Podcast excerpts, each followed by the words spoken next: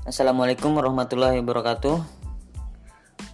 Baik, eh, saya akan menjawab soal nomor 3. Tasaruf koli terbagi dua bagian. Jelaskan pembagiannya. Tas eh,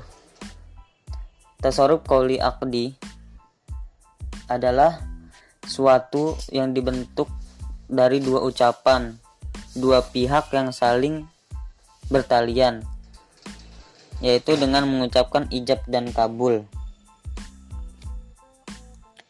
Pada ijab dan kabul yang dilakukan para pihak disebut dengan akad yang kemudian e, melahirkan satu perikatan.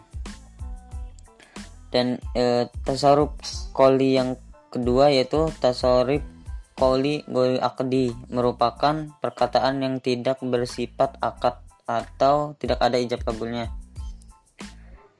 Perkataan ini ada yang berupa pernyataan dan ada yang berupa perwujudan. Sekian eh, jawaban dari saya. Wassalamualaikum warahmatullahi wabarakatuh.